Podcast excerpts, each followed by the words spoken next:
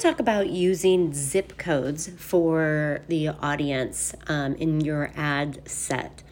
Um, if you don't know me, I'm Jen. I am a social media marketer that only works with dance studios, and I ha- run an ads agency called Attract and Enroll. So I'm in this stuff all day long. If you want more information, just um, jump into the show notes and grab my freebie um, right now. It's five of the best performing ads that we have um, running right now, and you get the templates for that.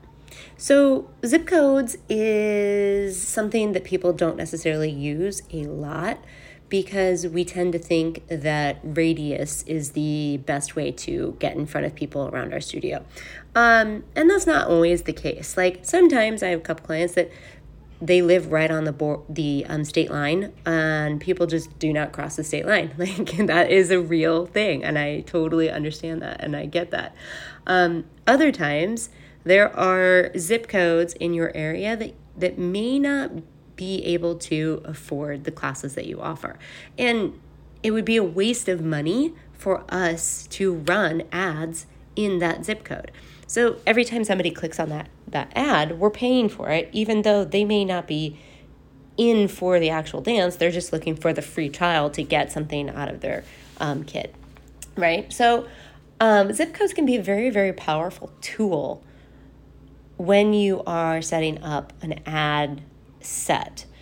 And the reason that I like using zip codes, um, one of two things. One, I will use them to target people who obviously come to your studio. So we're going to run like a retargeting ad to people who already come to your studio and who know, like, and trust you, right? Maybe it's going to be an ad for registering for fall or rollover registration or something like they already know you. So we're going to put an ad in there as just like a reminder, don't forget kind of thing. The other thing that I love about zip codes is, and this has happened quite a few times, is maybe there's a studio in your area that is closing its doors and you want to target those students. Using zip codes is a fantastic way to let those students know hey, there's another option um, for you in the town. You may not know about us, but we're over here in this zip code and you should come try us out. So, when you're setting up your audience, really think like, do I want to run this to everyone in the radius with the hope that everyone who's in that radius is an actual potential student?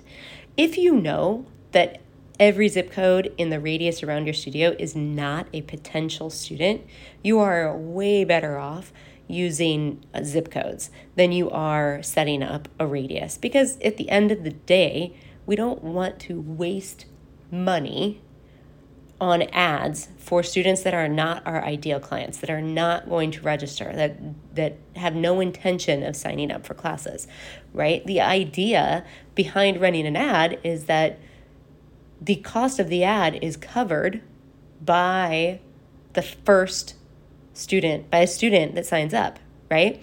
So if and I'm could get into how much an ad should cost, but I think I should probably do that in another episode. Um, but if you haven't tried zip codes, I would definitely pull up your um, CRM, whatever you're using, Studio Director, Dance Studio Pro, and just take a quick look at what the zip codes are um, that are, are most of your students are coming from. Because i guarantee you there's a couple zip codes that most of your students are coming from. And maybe you do an ad that targets the not the top three but maybe the three after that. So that you can really um, get your name out there to the zip code that isn't necessarily saturated I hope that you guys got some information out of this. If you are ever have questions about where to find something, please reach out. I absolutely love talking about ads and how to make them profitable for you and bring those students into your studio.